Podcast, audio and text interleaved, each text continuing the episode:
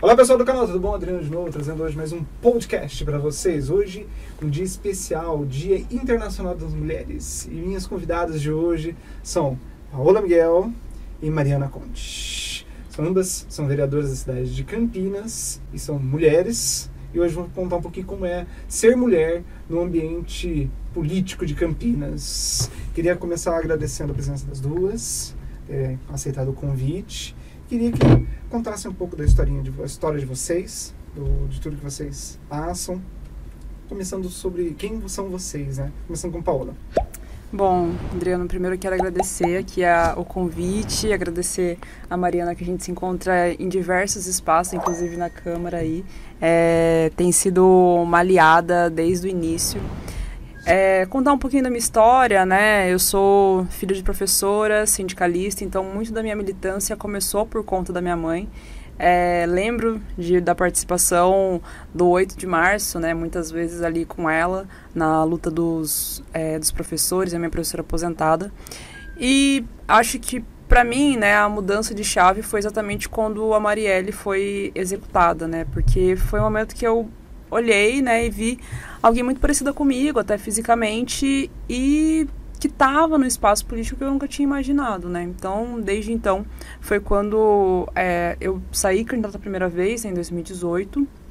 Na época, candidata a deputada federal, a gente conseguiu ter um resultado eleitoral exitoso, né? Mas eu acho que uma das dificuldades que a gente sentia, né, é justamente do, quando as pessoas olham pra gente e falam assim, ah, mas você é tão nova, tão bonitinha, poderia estar fazendo outra coisa. Ou então até mesmo na questão de ficar testando se você tem aquele conhecimento, né? Que eu acho que é um questionamento que nós mulheres acabamos passando muito mais do que os homens. Ninguém questiona se, é, se um homem é candidato, né? Ninguém pergunta assim, ah, mas e os, e os seus filhos? Vão ficar com quem, né? Mas você tem filhos, mas é, seu marido deixa, né? Seu namorado permite? Acho que essas questões são questionamentos que a gente, infelizmente, ainda ouve e foi muito do que eu ouvi ali em 2018. Saí candidata de novo em 2020, foi quando é, consegui é, me eleger vereadora, né, que é atualmente que eu estou. E dentro da Câmara, a gente, infelizmente, ainda passa por isso, né? Então eu ouço muito, ah, mas você está no primeiro mandato, você ainda não sabe como funciona, ou então, ah, isso aí que você está pensando não é uma coisa tão importante, né? Quando a gente fala, né, sobre o enfrentamento à violência contra a mulher e questões que nos, nos atinge, como, por exemplo, quando a gente fala de dignidade menstrual, quando a gente fala é, sobre a necessidade de ter um parto humanizado, muitas vezes isso vira um debate secundário. Então, ainda é muito difícil. Acho que a Mari tem aqui momentos para trazer, inclusive da quando ela estava a única mulher na Câmara, acho que é importante ressaltar que hoje a gente tem um recorde para a cidade de Campinas, somos quatro mulheres é, eleitas e nunca antes na história de Campinas nós tivemos quatro mulheres legislando ao mesmo tempo, mas ainda é um número muito pequeno. Para uma Câmara com 33, né, a gente imaginar que nós somos apenas quatro, que a Comissão da Mulher, por exemplo, que ainda é necessário ter um vereador homem, justamente porque a gente não consegue ter ali só um, um só a gente não tem cinco mulheres para conseguir completar a comissão, isso ainda é muito triste. Fora isso, sou engenheiro de computação, né? Atuei é, até o início da, da legislatura na área e mantenho ainda os estudos e programação com relação à engenharia. Oi, Adriano, quero agradecer o convite, quero agradecer Paola, minha parceira aí, a gente está sempre nas batalhas, nas lutas, saudar todo mundo que está acompanhando o podcast. É, bom, eu sou, sou servidora pública, já trabalhei como professora, eu era professora precária, né, professora eventual do Estado, então vivi Você o que... eventual ainda. Eu era professora eventual, assim que eu me formei em 2007, é, trabalhei um, um tempo como professora eventual. Depois, hoje eu sou servidora da Unicamp, trabalho na Unicamp. É, mas comecei minha militância com 17 anos no movimento estudantil, na luta em defesa da educação. Participei do movimento Passe Livre aqui em Campinas lá em 2006, né, antes de junho de 2013, inclusive, foi, é, é, é bem, bem, bem lá atrás. E na verdade eu, eu entendo que é, a minha, minha vida mudou quando eu conheci o feminismo. Porque quando eu conheci o feminismo, eu sempre tive uma sensação de que eu, enquanto mulher, não enquadrava naquilo que era esperado das mulheres. Isso nos idos lá de 2006, era, a gente, hoje a gente tem avanços, debates muito significativos do ponto de vista do que é, ser mulher, né? Quer dizer, é, a mulher ela pode ser o que ela quiser. Essa é uma ideia que que está colocado. Na época não era, né? Na época o feminismo não era tão conhecido, não é, não estava na, na moda, né? Não, não falaria engatinhando, né? Mas estava engatinhando. Engrenado. E quando eu conheci o feminismo, logo eu comecei a militar no movimento feminista, né? E aí, por meio disso, participei de, de várias, da, de várias né, batalhas e lutas, em, da, a luta em defesa do nosso corpo, a luta contra a violência, enfim. E, e aí eu entrei no PSOL, né? Eu comecei a militar no pessoal em 2005, 2006. Então eu digo que a gente amassou barro para construir o pessoal. O pessoal hoje é conhecido, mas na época não era. A gente construiu o partido desde, desde o início. E, e dentro do pessoal eu descobri sobre o que é estar no, no espaço, a importância das mulheres na, na, na luta política. Porque o pessoal, desde o início, a gente se organizou é, com muito forte organização de mulheres. E não é à toa que em 2016, eu fui eleita vereadora em 2016. Não foi à toa que em 2016 foi uma novidade na política a bancada feminista do PSOL, que foi quando eu fui eleita aqui em Campinas, Marielle foi eleita no Rio, Sâmia Bonfim, hoje deputada, foi eleita em São Paulo. Aquilo foi uma novidade na política, porque não era comum mulheres feministas, porque assim, as mulheres existe uma uma, uma uma baixa representatividade das mulheres, em geral. Mas geralmente as mulheres que eram eleitas até então eram mulheres que muitas vezes mulheres conservadoras, que se enquadravam no determinado padrão do que é né, ser mulher. Né, e, e muitas vezes incorporavam, inclusive, pautas que são contra os direitos das mulheres. E quando em 2016 a bancada do pessoal foi eleita, né, é, isso foi uma novidade na política, mas isso vem de uma construção anterior, que foi a organização das mulheres de estarmos nos espaços, disputando os espaços de direção partidária, né? Estarmos sempre, sempre buscando uma participação com protagonismo. Porque a gente não quer só participar, a gente quer protagonizar, a gente tem o que dizer né? É, e, e aí em 2016 eu fui eleita, aí eu fui eleita como a única mulher na Câmara, na época eram 33 vereadores, eu era a única mulher, o que não era uma novidade, porque no mandato, na legislatura anterior também era só apenas uma mulher, mas é que não se falava sobre isso. Aí, quando eu fui eleita, a gente começou a, a, a falar sobre isso e, e também o contexto do, do Brasil, as lutas feministas é, ganhando espaço, isso sacudiu, eu acho que um pouco a forma de entender, não apenas aqui em Campinas, mas no Brasil todo, né? Houve um processo de questionamento. É, eu era, estava como, está, estou como vereadora hoje, mas na época já era vereadora quando Marielle foi morta no dia 14 de março, e aquilo foi, foi uma, uma foi um, dia, foi um dia mais difícil, assim, da vida política, foi aqui esse dia. Na, na véspera, um pouco antes nós tínhamos feito um ato, um ato do 8 de março na cidade de Campinas e tinha tido uma baita repressão contra aquela contra a nossa manifestação e nós direcionamos o ato, fomos para a delegacia, enfim. É, então foi um contexto muito turbulento aqui. Um dia antes do assassinato. É um pouco, um, um, alguns dias alguns antes, dias alguns antes. dias antes. Inclusive uma mulher idosa levou um, um soco de um policial. É, uma, uma, uma, uma, companheira foi detida sob acusação de estar pichando, mas assim, a, os sprays que a gente usa para pintar faixa, depois foi interessante que a gente, eu como vereadora acompanhei, né? A gente não queria deixar ela sair, só, ser levada no camburão sozinha, porque a gente ficou com medo da integridade física dela e as mulheres fizemos uma pressão e eu consegui entrar no camburão e minha advogada. Aí você foi dentro do camburão? Eu fui dentro do camburão, acompanhando ela. Aí, naquela ocasião, a, acusação era que ela estava pichando, só que aí a, os caras, os, os, os, os, policiais mostravam as fotos e a cor do, do, das pichações não correspondia ao, ao à tinta que, ela, que, que tava. Então, assim, não tinha, não tinha o que alegação, entendeu? Foi para causar mesmo na, no, na manifestação. E aí depois teve o assassinato da Marielle. É, eu fui, fui candidata a, a, vereadora de novo em 2020. Aí eu fui a mais votada da cidade, né? O que acho que foi também uma lavada de alma aí com, a, com muita gente, porque é isso que a Paula falou, que a gente enfrenta, né? Quer dizer, é quase como se você precisasse provar a todo momento que você está qualificado o suficiente para ocupar aquele espaço. Né? Então, é, é assim, você está sempre colocado à prova. Né? Então, acho que essa... E, e, e 2020 ter sido a mais votada, eu fui candidata a deputada agora esse ano, agora eu estou presidindo o Pessoal Campinas, né?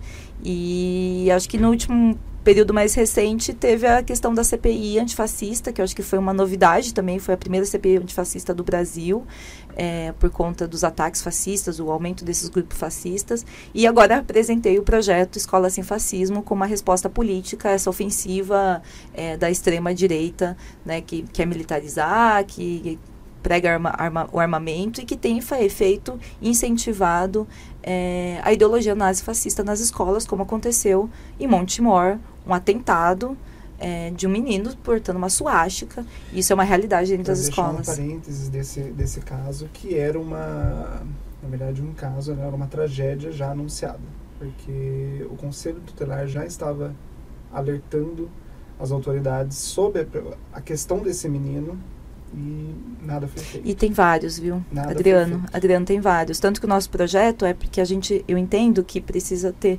várias, várias, vários caminhos. Uma é as autoridades terem protocolos sobre como lidar com isso. Segundo, você precisa ter orientação de conselho tutelar, de, de professores, para identificar e também para como lidar. Quer dizer, você precisa ter. Você precisa ter é sobre o projeto já. É sobre o projeto. Legal. Como é que ele vai funcionar exatamente? Conta.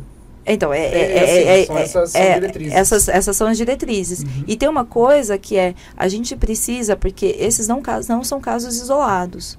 Né? A gente teve uma série de, de, por exemplo, um ataque que teve em Suzano, que foi dois, dois meninos entraram numa escola e mataram várias pessoas, a investigação mostrou que eles estavam se organizando em, nos, nos chans, né, nos fóruns da Deep Web, inclusive acharam arma, armamento aqui em Campinas. Então, assim, é, são, são grupos que, que estão com redes organizadas e que fazem processos de cooptação de jovens, principalmente de meninos, é, inclusive num discurso contra as mulheres e contra o feminismo.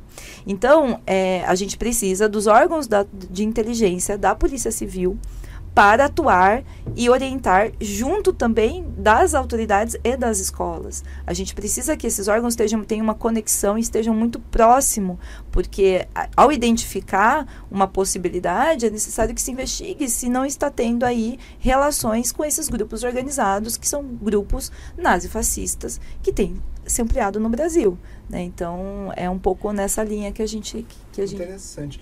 Então, esse projeto é para prevenir novos ataques. Exatamente. Prevenir, prevenir Exatamente. novos ataques. Mas assim, são ataques, no caso, são crianças, né, adolescentes Sim. que estão se organizando dessa forma. Estão sendo, estão sendo recrutados, né? Recrutados. Recrutados por grupos nazifascistas. Ah, na, na, na, na CPI antifascista, Adriana Dias, inclusive, que infelizmente faleceu recentemente, uma pesquisadora que é o maior especialista em, em nazifascismo no Brasil e que, inclusive, colabora com várias dessas investigações, é, foi ela que mapeou, né, o, o, as células nazifascistas que estavam crescendo no último período, né, não só é, no, em Campinas, mas também no Brasil, né, ela é uma, uma, das pesquisadoras que mais fez isso nos últimos tempos. Acho que só uma, uma coisa importante é, reforçar sobre isso é sobre o que aconteceu no Bar do Demir, né? Então, assim, que não são somente crianças e adolescentes, mas teve um ataque... Foi... Em Barão Geraldo. Em Barão Geraldo, ah, isso. Ah, que teve um ataque, um ataque armado, armado também, né? É, e acho que uma coisa importante, né, são justamente os perfis das pessoas que são atacadas, né? A gente está tendo essa crescente em escolas, né, e a gente diz que isso é muito por conta do, da política de armamento, né, do último governo. Então, assim, quanto mais armas você deixa disponível circulando, mais fácil esses ataques acabam acontecendo. Se a gente pegar os Estados Unidos é um bom exemplo disso. Mas o que aconteceu no Bar de Ademir, né, que foge um pouco dessa lógica da escola, ainda é um ambiente universitário universitário que começou dentro da Unicamp, né, com as, as suásticas, símbolos nos banheiros, em outras partes e acabou no Borda Demir justamente um ataque a um homem negro que trabalha lá, né? Então, é, isso, né, essa crescente nazifascista é, tem acontecido no, no Brasil, infelizmente. Adriano Dias era quem estava mapeando essas células, porque ele se organiza dessa maneira, em fóruns, em, na Deep Web, recrutando muitas vezes crianças e adolescentes, mas também existe um, um grupo de, de, de, homens muito bem é, articulados e armados e com essa aspas, né, com essa com essa ideia de que eles têm o direito né, de, de portar essa arma e ameaçar quem eles quiserem, né, com essa ideia né, de supremacista, nazista que, que tem E é crescido. sempre contra grupos sociais, né? Contra Sim. negros, contra mulheres, LGBTs, contra imigrantes, nordestinos, né? Então a gente viu o caso lá daquele vereador lá do Rio Grande do Sul que falou é, contra os baianos, por exemplo. Esse tipo de... É, é, quando você tem figuras dessa que ocupam cargos na política e que expressam esse conteúdo de ódio, que incentivam o ódio contra esses grupos sociais a gente tem aí, inclusive, o que nós estamos tentando fazer é o nexo das coisas, né? Porque durante o governo Bolsonaro você ampliou, aumentou o número de organizações nazifascistas. E aí essas figuras, como esse, esse vereador, aumenta, né? E a gente tem em Campinas também, a gente é. tem vereador que também fala. Bom, é, a gente teve o caso do racismo contra, a minha, a minha contra a Paola. chegar nesse ponto, porque assim, é um, então, é um projeto, né? Um, contra é, os ataques. Só que de contramão temos os, alguns vereadores que querem que tenha os colégios militares, a militarização dos colégios. Tudo bem, a militarização dos colégios seria, não, ao meu minha ignorância, meu entender ignorante diz que seria o quê? É, a estrutura militar dentro das escolas. Então seria, seria aplicada uma hierarquia militar dentro da escola, não necessariamente seriam os soldados que iam dar aula para os alunos, acredito eu como que ficaria essa relação? Porque você está tendo um contato militar, de um lado, uma escola militarizada, um outro lado, um trabalho sendo feito contra ataques. É que na verdade assim, essa coisa da escola cívico-militar, ela foi, ela existe uma, é um projeto absurdo, absurdo. Inconstitucional. Inconstitucional. É Por que ele é inconstitucional? Agora fiquei curioso também. é porque você é, altera os poderes, né? Assim, ou, ou essa ideia do, do, soldado não dar aula para os alunos é real. Mas a ideia é que justamente tem uma figura militar ali na escola dando aula. Mas assim, qual é a preparação para isso, né? Quando a gente vai olhar, por exemplo, o currículo, né? É, dos professores, por exemplo, você tem pedagogia, você tem outro ensino, a Mari aqui, professora, né? Não foi é, você precisa ter um, um, um, conhecimento sobre isso, mas da didática, não só o conhecimento empírico daquilo que está sendo colocado, né? O governo do Estado de São Paulo mudou um pouco essa lógica quando a gente vai falar dos professores, né? Então, por exemplo, eu que sou engenheira, mas não tenho uma formação específica, posso dar aula no Estado, que é, uma, que é um erro completo. É, mas quando a gente fala da escola cívico-militar, é justamente isso, que você traga não só a hierarquia para dentro da escola, mas essa lógica dos quartéis para dentro da escola, porque a principal argumentação é que não não existe ordem.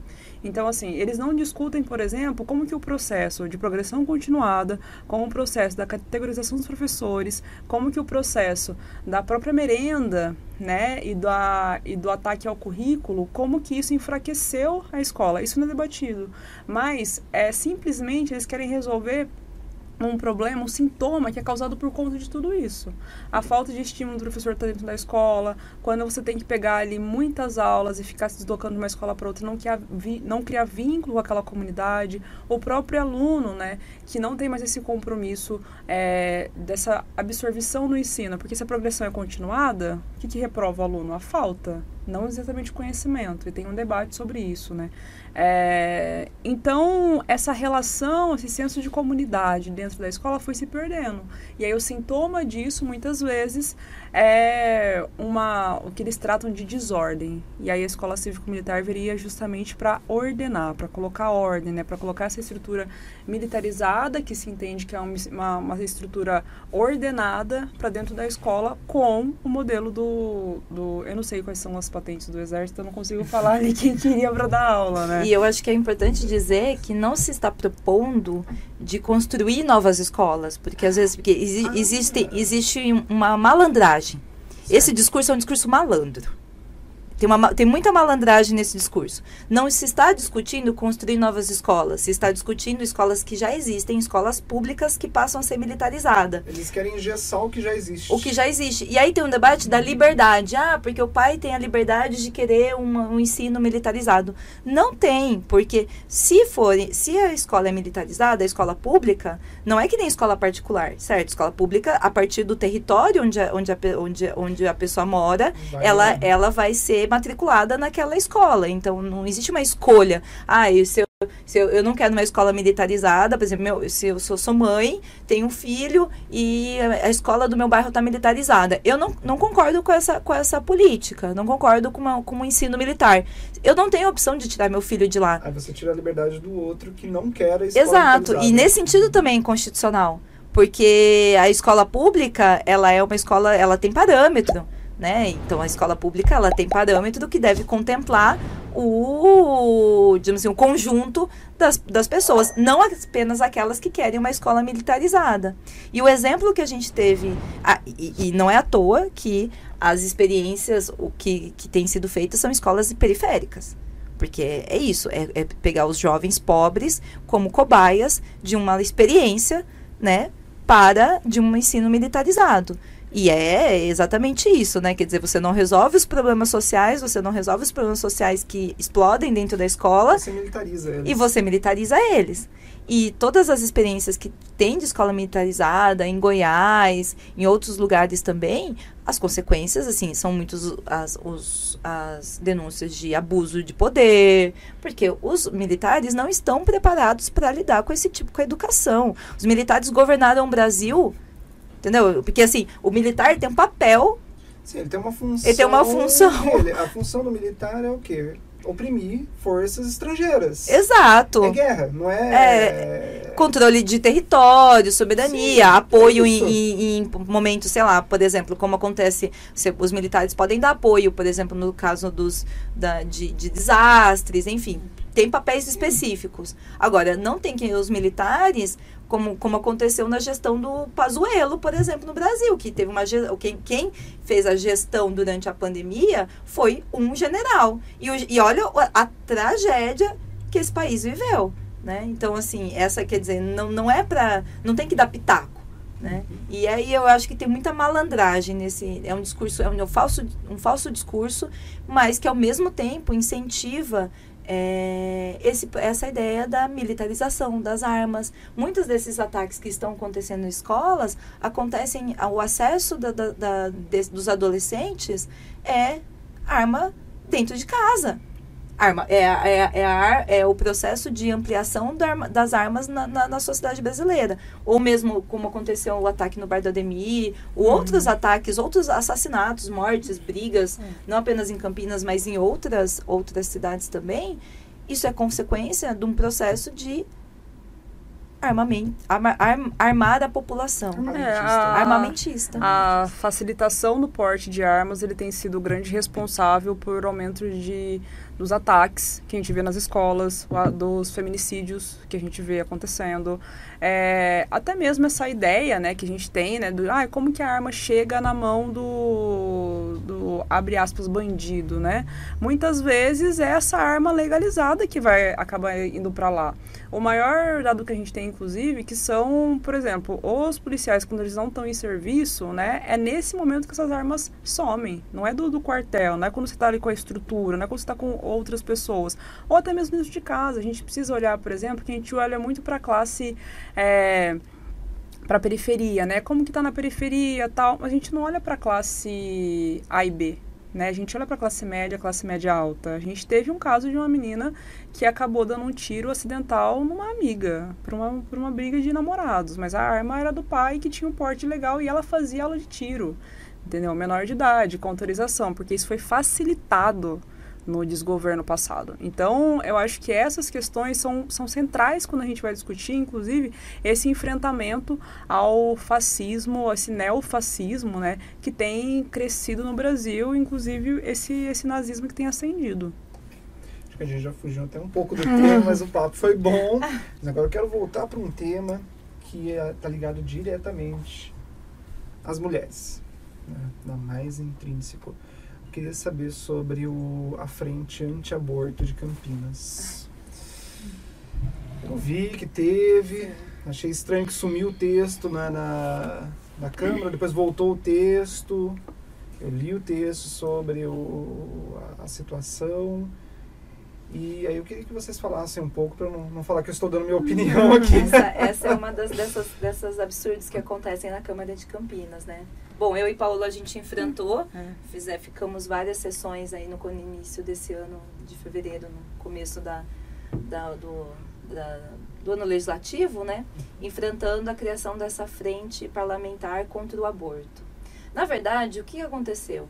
Durante o governo Bolsonaro, o Bolsonaro, durante o desgoverno Bolsonaro, é. o Bolsonaro editou uma, uma portaria que dificulta o acesso das mulheres ao aborto previsto na legislação. O aborto. O aborto por estupro. Aborto por estupro, exatamente. Isso é uma está é, tá previsto na legislação desde a década de 40. É. Desde a década de 40, as mulheres que sofrem estupro elas podem realizar um aborto. É difícil? É de muito difícil. Sim. Muitos equipamentos se recusam a fazer exatamente por conta dessa pressão. O, o equipamento, você diz o. Os equipamentos o públicos. Centro de saúde. Os, é que nos, não, não, hospitais. Não, hospitais. hospitais é, centro de saúde não, não, não não realiza, mas é, os hospitais são muito, muitos médicos se recusam a fazer esse procedimento.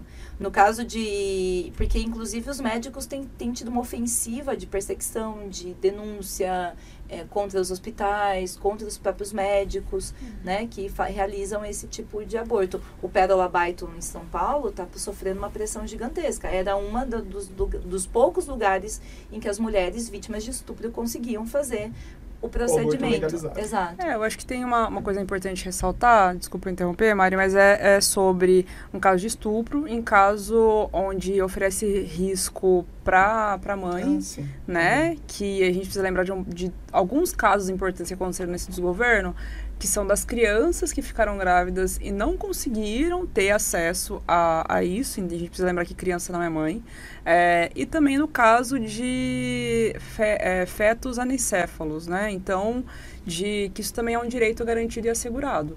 É, e, e, esse debate virou quase. Ele saiu do campo da saúde pública e aconteceu isso que a, que a Mariana está trazendo. Assim, ele virou um debate moralista, né? um debate moral disso. Mas você tem que levar a sua gravidez até o fim. Foi perguntado para uma criança de 9 anos por uma é. juíza. Uma, uma, criança, uma criança que foi abusada sexualmente, foi estuprada. Na verdade, mesmo assim, eu acho que mesmo do campo da moral, é imoral você obrigar uma criança a manter uma gravidez fruto de um estupro. É, porque... né? Vamos, vamos, é. vamos, combinar isso. É né? que o debate que, eles, que, que, que, é feito nesse âmbito, né? E, e, foi que a gente trouxe na Câmara. Assim, mas qual criança está protegendo? É, eu, eu, eu, fiquei, assim, chocado quando eu li o texto. Porque quando eu vi a manchete, eu, vi, eu te vi lá, a Paola, falando e tal. Eu falei, peraí, é sério que é isso? Eu falei, não, peraí, não é possível. O pessoal tá louco. E aí eu corri no site da Câmara para ver o texto, que saiu o textinho integral lá, e na, no momento não estava, estava indisponível, achei estranho e tal. Depois, acho que dois, três dias depois, apareceu o texto, falei, deixa eu clicar ler.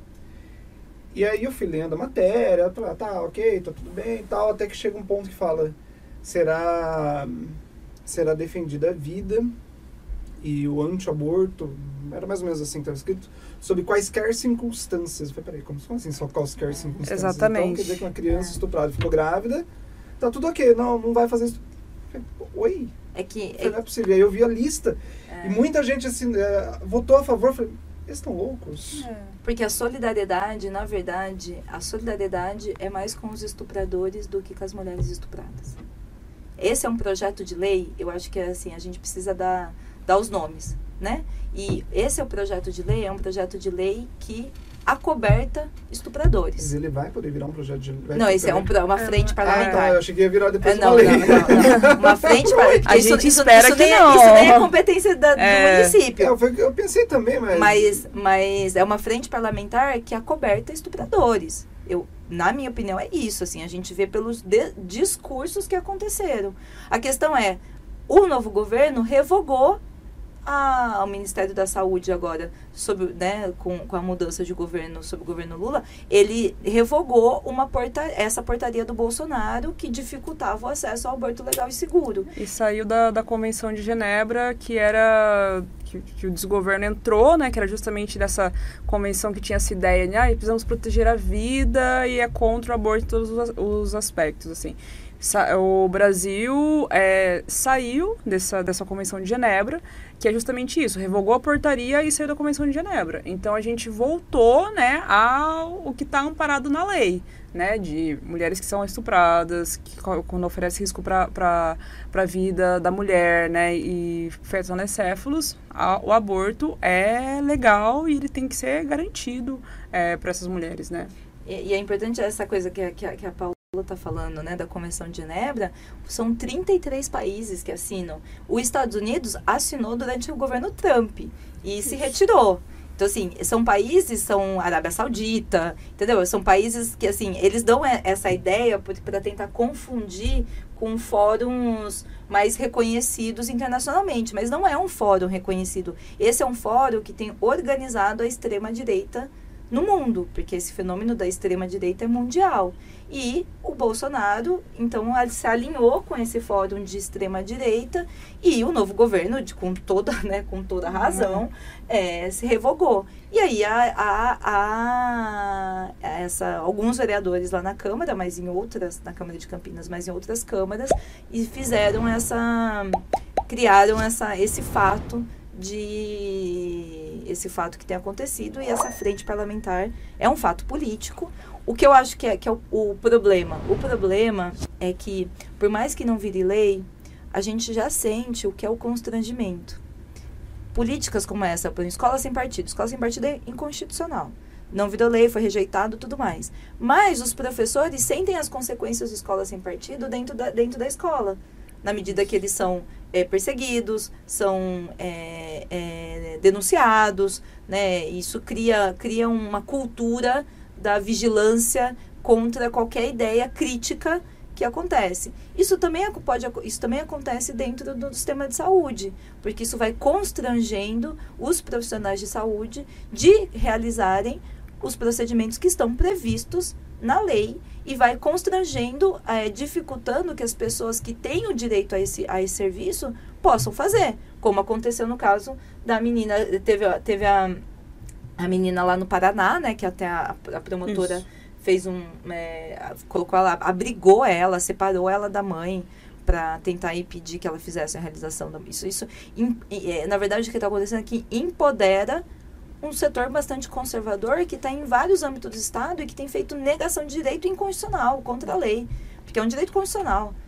Só que para o direito virar real, real, na prática. É um empoderamento maléfico. É, um empoderamento maléfico. E eu acho que dentro desse âmbito do constrangimento, né, que a, que a Mariana está trazendo, a gente precisa ver alguns casos na prática, por exemplo. Clara Castanho, né, que é uma hum? atriz. A Clara Castanho, né? Ah, Clara Castanho. Uma, uma atriz que foi vítima de um estupro, que não quis é, fazer o, o o aborto, né? Mas queria fazer a entrega legal do quando teve, justamente por conta é, da natureza. Ela foi denunciada pela enfermeira. Então, assim, ela foi extremamente constrangida publicamente, nacionalmente, teve que trazer esse caso a público, né, falar dessa, dessa dor, né, falar do que aconteceu, explicar novamente. E ela virou a, a grande a grande culpada, né? Ninguém foi atrás. Vilã, quem né? é a grande vilã? Ah, ela, quem ela que é o resolveu ter o bebê e entregar para adoção, adoção, que também tá, que também é garantido pela Constituição. É, mas ninguém foi atrás do estuprador. Quem que, que, que estuprou? A gente precisa lembrar do caso da menina é, de 9 anos também, se não me engano, que teve o, o local do, onde seria realizado o aborto dela é, denunciado. E a gente teve manifestação na frente do hospital. O médico foi constrangido, mas ninguém foi na. Foi de novo, né? Ninguém virou, ninguém foi na, na cadeia para falar assim, olha, você estuprou uma criança e você deve ser punido. Esse nome não foi nem divulgado.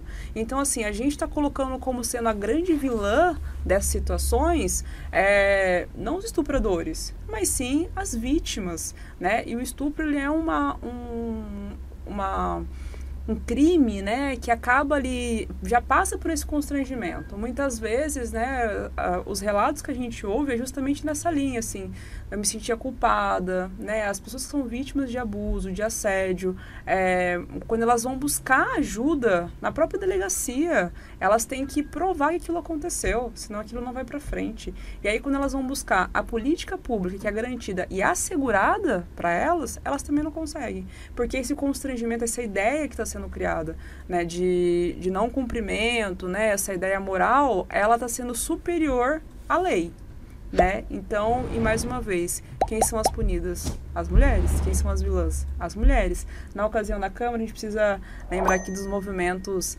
é, sociais feministas que ocuparam ali a Câmara também e nos ajudaram no debate, mas nem com a pressão, né, nem com, com as mulheres falando assim, olha, isso é o nosso direito, isso é o direito sobre os nossos corpos, e nós que temos como decidir se a gente olhar para a Câmara, isso foi votado é, por uma ampla maioria de homens. É isso que eu queria saber. A minha, minha curiosidade, minha próxima pergunta era como vocês se sentiram vendo que um projeto desse estava sendo passado ali, sendo aprovado e sendo mandado sobre o corpo de vocês?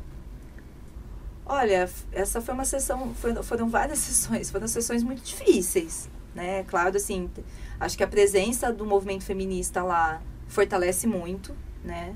É, e nós fizemos o um embate, fizemos toda a discussão, mas é muito difícil você ver e assim é, causa na verdade uma, uma raiva, sabe? Sen, a sensação a sensação é de uma muita indignação de ver homens falando sobre os nossos corpos, sobre é, que assim não é algo que eles vivem, um homem não vai passar por essa situação de ser estuprado, engravidar e ser obrigado a manter uma gravidez, né?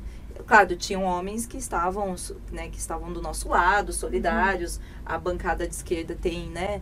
E aí são homens que com empatia, mas assim, é, ouvir falar, ouvir eles falando é, ali na Câmara sobre isso, sobre que, algo que, que, diz respeito à vida das mulheres, isso é muito. causa uma indignação muito grande, né? E eu acho que. que e isso também é um reflexo, né? Quer dizer, a, a reflexo da falta do, da, dessa.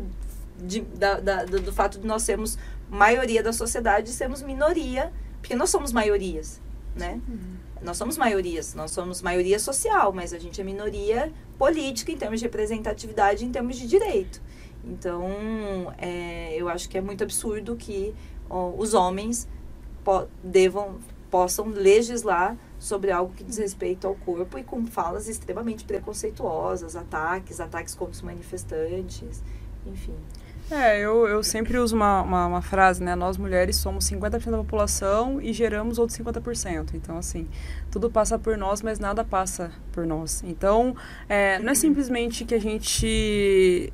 Todo mundo fala como a gente deve se vestir, aonde a gente pode estar, tá, como que a gente pode estar, tá, quais os cursos que a gente pode fazer, os espaços que nós podemos ocupar, né? Mas na hora da gente é, quando a gente pode abortar, com quem que a gente pode se relacionar. Então, qual que é o nosso direito de fato? Aonde que a gente pode de fato opinar? Quando que a gente pode fazer isso?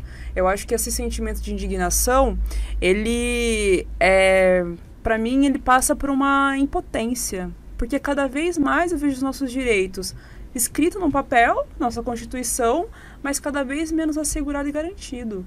Né? Quando a gente fala que a gente estava né, no mesmo fórum que a Arábia Saudita, que é reconhecido internacionalmente por violar os direitos das mulheres, é a sensação que eu tenho de que a gente no Brasil a gente está avançando em representação, mas ainda muito lentamente, porque ter quatro mulheres dentro da Câmara de Campinas, que é uma casa com 33 vereadores, isso é muito pequeno muito pouco, né? Que é um número, eu tava pensando aqui comigo, é um número muito bom e muito triste ao mesmo tempo. Bom porque pela primeira vez temos é um quatro recorde. mulheres, é um recorde, e muito triste porque é um são poucas. É um, recorde, é um recorde muito baixo, né? É. é. claro, a gente precisa saudar, né? Porque é. antes era uma, agora somos, somos em quatro. E, mas aí eu acho que tem uma questão que eu acho que é importante dizer, que não basta ser mulher. Porque Sim. nós temos mulheres, assim, nós queremos que as mulheres estejam presentes no espaço de representação. Não, eu entendo que isso mulheres das divas, vários aspectos ideológicos. O machismo não pode ser um empecilho para mulheres que com as quais nós não concordamos possam entrar no espaço de representação política. Né? Eu acho que elas devem Vocês acreditam que mulheres de direita e extrema-direita possam entrar também para a política? Não, no espaço, claro. Espaço político. A gente É. defende, a gente defende a, a digamos assim, A liberdade da mulher. o machismo não deve ser, não, de- não, não deve ser um empecilho, não deve ser um, um- uma, tanto que a gente, em vários momentos a gente tem que faz, tem que se solidarizar com ataques Sim. machistas contra mulheres que nós não concordamos. Não, a gente a fez. gente sempre se solidariza com isso. A, a gente fez Mas- isso na, ano passado, na, da, enquanto a gente tinha a, A a, preside- Débora. é, a Débora Palermo na presidência da Câmara, né? Em que diversas vezes, assim, a gente consegue perceber isso nitidamente, de como que o fato de você ter uma, pela primeira vez, uma presidenta, né, na Câmara de Campinas, ela ainda assim não era respeitada, ela teve uma fala na tribuna falando sobre isso, de como ela era ignorada, de como ela não era ouvida, de como ela Mesmo não era respeitada.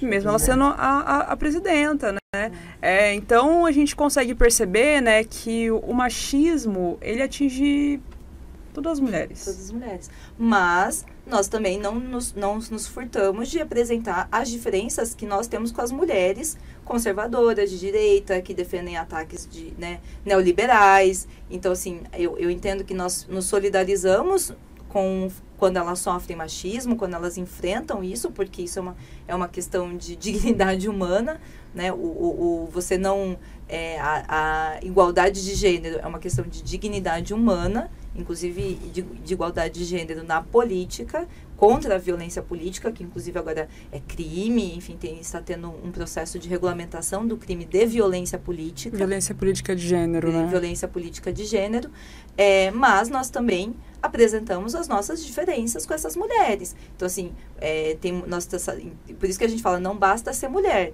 tem que estar, de fato, do lado das mulheres. Porque muitas vezes as mulheres são convencidas, colocadas, enfim, é, ou, ou É. acabam ganhando espaço por conta... É, a reprodução do machismo, né, ele também acontece É é, ideológico, né? É, pelas, pelas mulheres, infelizmente. Então, a gente precisa romper com isso, né? Mas é, a gente sabe que todas as mulheres sofrem com o machismo. Ela reproduzindo ou não essa, essa doença social que a gente tem hoje no mundo, né? Sim.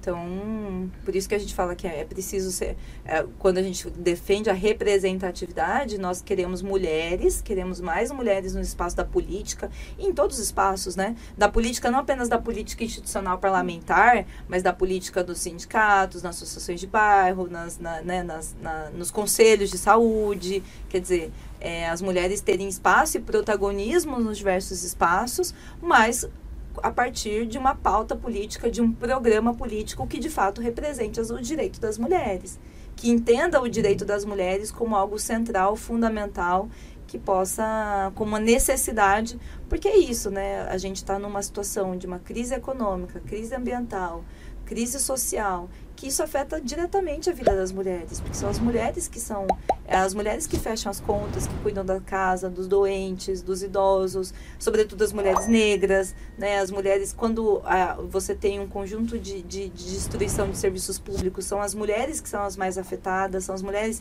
que ficam correndo de centro de saúde em centro de saúde com seus filhos para tentar, um atendi pra co- tentar um atendimento. Quando falta creche, são as mulheres que perdem o emprego. Quando tem uma precarização de direito trabalhista, são as mulheres que vão estar no subemprego, no desemprego. É, eu acho que a pandemia trouxe um bom exemplo disso, né? As mulheres, e sobretudo as mulheres negras, foram as primeiras a serem demitidas e as últimas a serem recontratadas, assim. Então, todas as questões sociais, né? Primeiro atinge as mulheres e a gente precisa fazer alguns recortes, assim, né? A mulher negra, né? Ela é atingida inicialmente. As, as mulheres trans, elas são atingidas é, anterior a isso, né? Muitas vezes elas não estavam nem na, na formalidade, né? Para perderem seu emprego. É, quando a gente vai olhando, a gente precisa fazer um recorte de é, raça e classe, como Angela Davis é, sempre trouxe pra gente, mas também de, de, de como que essa questão hoje nas questões LGBTs também tem atingido e trazido é, pautas dinâmicas e especificidades dentro do debate das mulheres, né? Então, é uma das coisas é, fundamentais que a gente precisa ter dentro, dentro da representação política também, né? A, a Mariana trouxe muito bem aqui, a gente precisa conseguir ocupar todos os espaços, né? Se a gente é 50%, por exemplo, dos cursos, né, a gente consegue ser 50% das empresas. Se a gente é 50% da população, a gente tem o direito de ser 50% da Câmara, do Parlamento, das prefeituras, dos senados. Né? Quantas mulheres até hoje a gente teve candidatas a prefeita na cidade de Campinas? Se a gente olhar para a última eleição, a gente teve uma mulher candidata também. Tá tentando lembrar. Quantas prefeitas? teve uma prefeita. É, Teve a uma gente teve prefeita. uma prefeita. Que só Né? virou prefeito porque mataram o prefeito, né? É, É, é, mas é, a gente teve uma prefeita, né? Então eu acho que essas, ess- esses questionamentos, né? Essas coisas que as pessoas falam assim, ai, não, eu tava até ouvindo sobre filme de super-herói hoje em dia, né? Que tudo virou mulher agora, né? O, o Homem de Ferro virou mulher, o Pantera Negra virou mulher, né? E que como que essa ideia, né, não pode ser das mulheres. Mas por que que não pode? Né? Por que que a gente não tem o direito também de, de imaginar que a gente consiga ser as grandes heroínas? A gente tem necessariamente que ter, ser salva por um homem. Então, assim, o debate ele é muito mais, é, muito mais sutil, né, do que a gente possa imaginar e perceber, né, e visualizar. E quando a gente coloca o debate dentro das mulheres negras, mulheres indígenas, as mulheres trans, né, as mulheres quilombolas, as mulheres do campo, isso vai Mulheres com deficiência. mulheres com deficiência.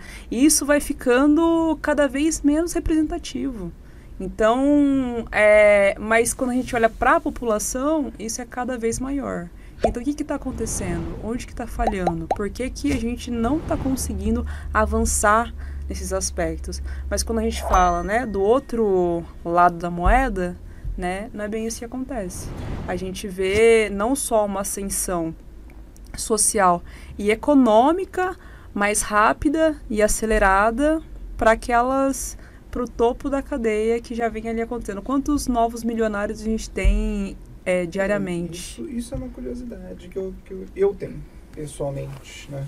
É, e sempre ouço né, falar em estudos, tudo mais, que a mulher ganha menos do que o homem. E a mulher também é mais da metade da população, praticamente. E aí eu fico pensando sempre na empresa, na empresa, na indústria, afins. Eu falo, mas espera aí. Se a mulher é metade, é metade da população, ou seja, tem mais mulher do que homem. E ela ganha menos do que o homem, por que eu não contrato tudo mulher? Eu vou pagar bem menos, vai ser mais barato para a empresa. E isso não acontece. Mas sabe qual é o debate que é feito para para remunerar menos as mulheres? De que elas são menos, é, que produzem menos. Tem também uma questão que a. Entendi. E Tá, não aí só- Eu não contrataria mais mulher, porque ela produz menos, então se ela produz menos. É, essa é, é o... A economia que eu tô tendo não tá valendo E tem de uma nada. questão também da, Tá. do peso da maternidade. É muito Sim. comum as mulheres que engravidam serem demitidas ou elas, assim, não assumirem é, funções de, de- de, é, serem, Liderança, serem assim. desprestigiadas em promoções, por exemplo. Hum. Porque tem a ideia, porque assim, isso, uma, uma, você tem, é, cuidar de um filho e a, historicamente a responsabilidade do cuidado do filho sempre recaiu, né? Quer dizer, historicamente recaiu mais sobre a mulher é, e tem um, um entendimento de que isso prejudicaria Mas isso a, a de campanhas anteriores do próprio Não, é governo? muito, não, é muito que vinha daquela simples. campanha de amamentação, amamente por até dois anos, as Não. crianças. Não, mas é- Mas isso, mas isso é um problema? Não, não, a, a questão é o seguinte, É que que eu é- penso, é assim, uma a- realidade. A questão do, do- da empresa, do emprego com a criança. Sabe- você sabe pensa, emprego pensa, uma, pensa quantas, quantas mães solos você penso- conhece. Sim, são Pensa, várias. pensa que quantos, quantos homens solo, quantos pais solo. Conheço um. Não, mas é uma, uma coisa muito Verdade. simples. Na entrevista de emprego, o que pergunta para as mulheres é o seguinte: quando seu filho ficar doente, quem vai levar para o médico? É verdade, você já me perguntar isso. É, para um homem isso é perguntado, isso não é nem questionado. Você tem rede, Ah, rede de apoio? É, Verdade. se, se ele ficar, se acontecer algum problema na escola, quem que vai na, na, na reunião? Entendeu? O problema não é. mulheres questionando isso Aqui, outras mulheres. aqui na prefeitura, É, a- aqui no serviço bizarro. público, dentro da prefeitura de Campinas, você tem reunião de escola. Pessoas que trabalham em escola e que na, a escola não dê autoriza a sair para ir na reunião da escola, outra escola. outra escola.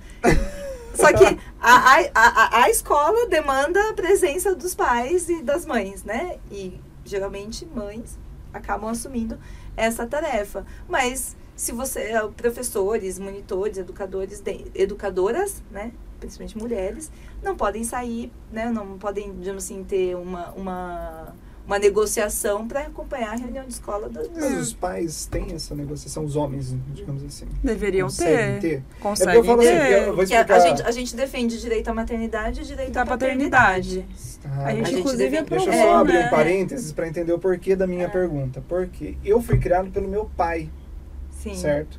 Então eu tive uma visão é, masculina e feminina é, fora do padrão. Porque quem saía para trabalhar e trazer o sustento da minha casa, trazer o sustento não porque meu pai também contribuía, mas trazia o sustento para a família, que no, no- na concepção tradicional do que se fala, era minha mãe. Então minha mãe saía para trabalhar.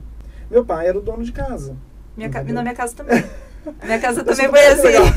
meu pai era dono de casa. Meu pai, na verdade, ele era aposentado. Quando eu Sim. nasci, ele se aposentou É, e ficou cuidando de situação. mim. Então é ele que ia para as reuniões de escola, ele que resolvia É. os problemas. Então a, a minha mãe era a mulher que É. saía, trabalhava e tudo mais, e no final quem tinha que cuidar de mim era meu pai Sim. e ele que ia nas reuniões de escola. Só que como ele era aposentado, ele estava em casa, então ele tinha tempo para isso. Não, Sim, eu por só isso que eu quero- o homem tem Mas aí- essa Não, eu só quero, só quero fazer também um, um como comentário mulher? sobre isso, né? Vocês sabem que vocês dois são privilegiados por ter o Claro, pai em Nós casa. somos Eu sou- exceções. Ah, porque eu sou, Exceções, sou, Nós somos somos exceções. sou filha de mãe Nós somos solo. exceções que confirmam a regra, na verdade. Porque É. a, a grande maioria, a enorme maioria das, da- das crianças são cuidadas pelas mães. Das Sim, crianças, sim. dos idosos, dos doentes. São É, essa, toda a a- economia do cuidado é feita pela mulher, né? Então, dentro dessa lógica, né, da lógica do, assim, de, de- vou tratar dentro dessa perspectiva de pessoas privilegiadas que têm os dois é, em casa, né? Essa responsabilidade pode e deve ser dividida. No caso da minha mãe, não existia essa opção. Então, assim, ou ela fazia ou ninguém ia fazer.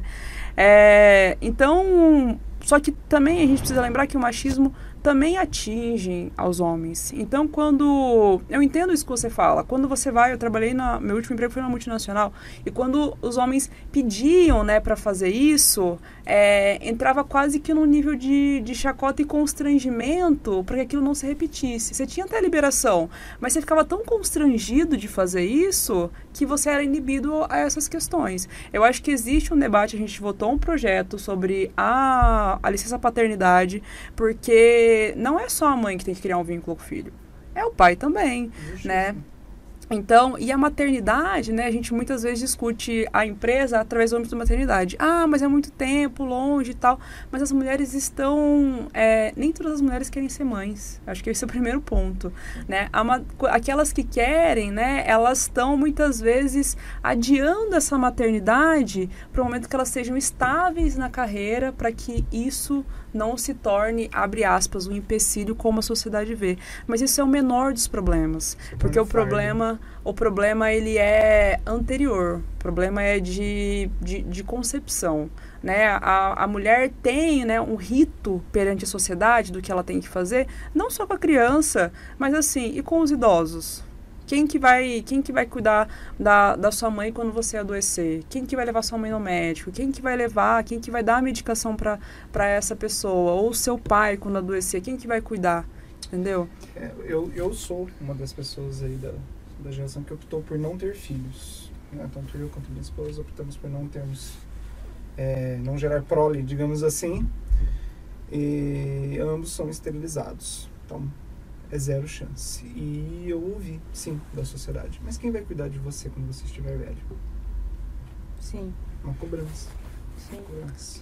É, e, Uma e, cobrança. e é na ver- verdade, são várias E na verdade, assim, a gente, a gente defende o direito à paternidade como um direito do pai, como um direito da criança também, né? É o Porque direito da É criança. um, o direito da criança ter a presença, mas o fato é que na realidade concreta o que nós temos é que o cuidado recai, sobretudo, às mulheres. Então, se, se essa é a realidade hoje, né, a realidade, por exemplo, que eu estava comentando, né, quantas mães solo, solos você conhece, quantos pais solos, né, quantos, quantos é, mulher, quantos homens que, que acabam cuidando dos, dos seus filhos prioritariamente ou sozinhos, né, então essa é uma, é, uma, é uma situação que é uma coisa, é uma realidade e que a gente precisa lidar com essa realidade para ter condições de que as mulheres possam, é, para ter igualdade, na verdade. Porque é, a gente, quando a gente fala de. tem uma ideia de igualdade, mas a gente, quando você está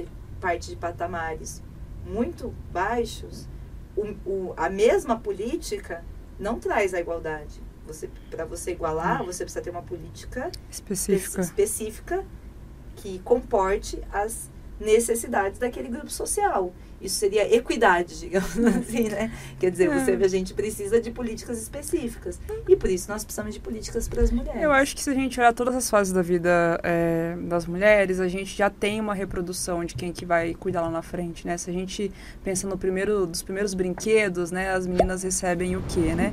É a cozinhazinha, é a bonequinha, né? Já é aquele, o ensinar a ninar, a balançar. E os meninos estão ali, né? No carrinho, no super-herói, né? Se você chega um pouquinho mais passa um pouquinho dessa fase, os meninos são tidos né, como mais aptos na área de exatas, então matemática, física, logo na, na, ali na primeira, primeira série. E as meninas vão para a área de, da leitura, da escrita, né? Isso vai se acentuando com o longo dos anos, mas não porque as mulheres são piores, mas porque isso é reforçado o tempo todo.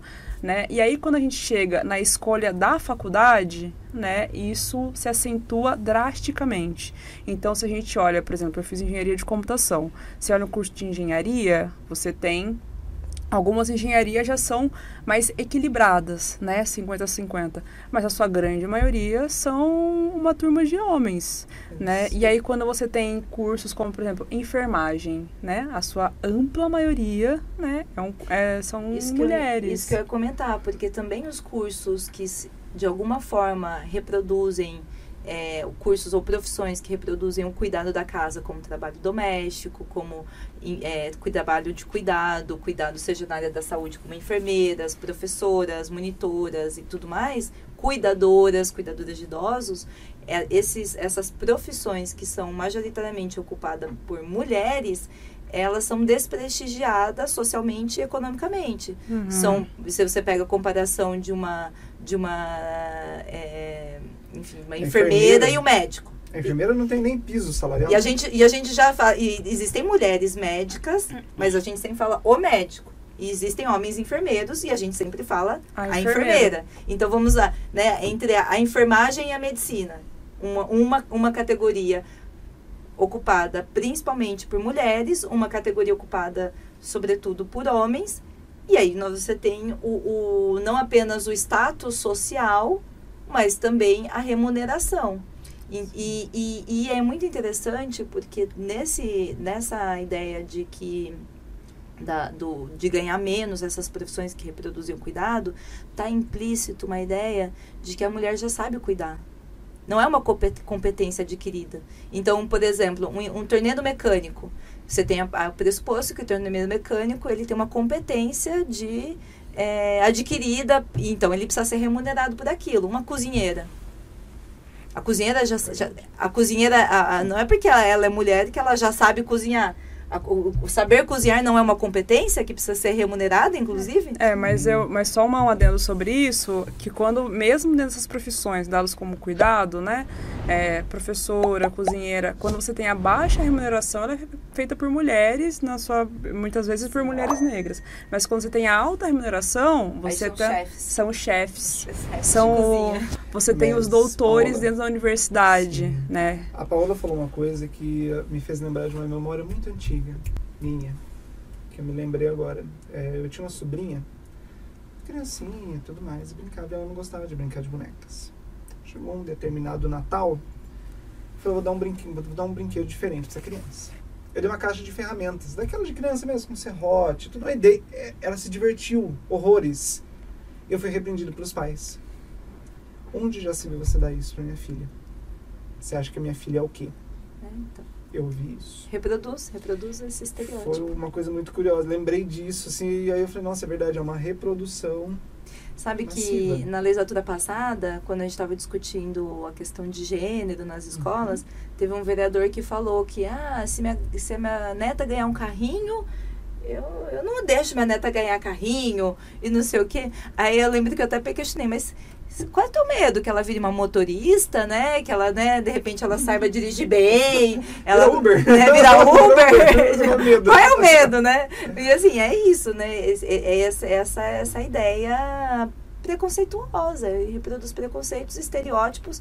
O problema é que esses estereótipos, eles afetam a vida das mulheres. Com certeza. Bem, vamos chegando aqui no final do, Uhum. do podcast. Quero agradecer a presença de vocês. É, vou deixar agora esses minutinhos finais para vocês fazerem uma consideração final, algum ponto que eu não, não terminei. Quero agradecer o pessoal aí de casa também que está acompanhando a gente. Pode falar, Mari. Bom, eu quero agradecer o convite, essa entrevista, foi uma entrevista muito legal. Agradecer a Paola também aí pela, pela parceria e pela, né, nossa, nosso bate-bola. É, e agradecer o pessoal de casa que acompanhou, quiser acompanhar nas redes sociais, no Instagram, Facebook, no WhatsApp, enfim. Não sei se dá pra gente depois mandar. Pode falar, eu coloco na descrição. É, também, porque agora fica, fica se puder colocar lá, então o pessoal quiser acompanhar nas redes e dizer da convidar todo mundo para as manifestações que vão acontecer agora no mês de março, o 8 de março, Dia Internacional de Luta das Mulheres. Nós sempre falamos que é o Dia Internacional de Luta, né? Hoje vai ter um ato no Largo do Rosário, que é uma manifestação. No dia 14 também vamos ter atividades que dia 14 de março completa cinco anos do assassinato, da execução política do assassinato da Marielle e a gente ainda não tem é, a, a solução desse de quem mandou matar a Marielle. Nós lutamos por uma federalização do caso, porque hoje ainda está na Justiça Estadual do Rio de Janeiro. A gente acha que precisa federalizar o caso, a investigação da, do assassinato da Marielle e também convidar, porque na Comissão da Mulher da Câmara Municipal, né, que eu, a Paula faz parte, eu, eu sou presidenta, no dia 16 de março, logo mais a gente vai ter uma, uma reunião que vai debater um conjunto de pautas. Nós queremos construir uma pauta de reivindicações das mulheres de Campinas para que a gente possa pressionar os diversos órgãos. Então é isso, o calendário, convidar todo mundo se puder participar, que a gente precisa, a mulherada precisa ocupar a rua para combater o machismo e mudar a vida das mulheres, né? Mudar a nossa vida. Com certeza. Paola. Bom, quero agradecer o convite, agradecer a Mariana, dizer que todo mundo que está assistindo, conte conosco nessa luta, nessa empreitada. Não é nem um pouco fácil. Convidar também é, vocês para ocuparem mais ali a Câmara, para ajudar a gente nesse debate é fundamental, né? A, a, construção, ela só é plena quando a população também participa, né? Com os nossos munícipes aqui na cidade de Campinas, mas não só na cidade de Campinas, cidades ao entorno que acabam muitas vezes utilizando os serviços de Campinas. Só assim a gente consegue, de fato, pensar é, na transformação possível, né, para essa cidade que é imensa, mas muitas vezes acha que é tão pequena assim. Me acompanhe nas redes sociais, curtam, compartilhe esse podcast. Minhas redes é Vai Paola, com dois L's em todas elas. É, Facebook, Instagram, Twitter, TikTok. Tá na descrição. Isso mesmo. E dizer que a gente tem inúmeros projetos dentro da casa, né? Como Casa de Partos, Mulher Viva, Lei Maria da Penha nas escolas, é, alguns mais direcionados é, para a questão racial, então infância sem racismo. E pensar na transformação da vida das mulheres transforma a vida de todas, todos e todes. Então, se a gente quer de fato transformar a nossa sociedade, esse é o caminho. Venham conosco nesse, nessas, nessas lutas que a gente está tendo. Hoje, no dia 8, no 14, tem o 21 também, que é o combate à, à intolerância é, é, religiosa e racial. É, que também é comemorado no mês de março, então é um mês realmente de muitas lutas, é, e é isso, gente. Muitíssimo obrigada pelo convite. Quero agradecer mais uma vez a, o convite, ter aceitado o convite. Quero agradecer também você aí de casa que assistiu aqui nossa entrevista maravilhosa, que se inscreva no canal, compartilhe esse podcast, comente, se tiver alguma dúvida pode comentar. Uh, o pessoal vai ter o prazer de, de responder. E siga elas também. Já está na descrição do vídeo todas as redes sociais delas. E é isso. Vou ficando por aqui. Valeu, falou, fui e até a próxima.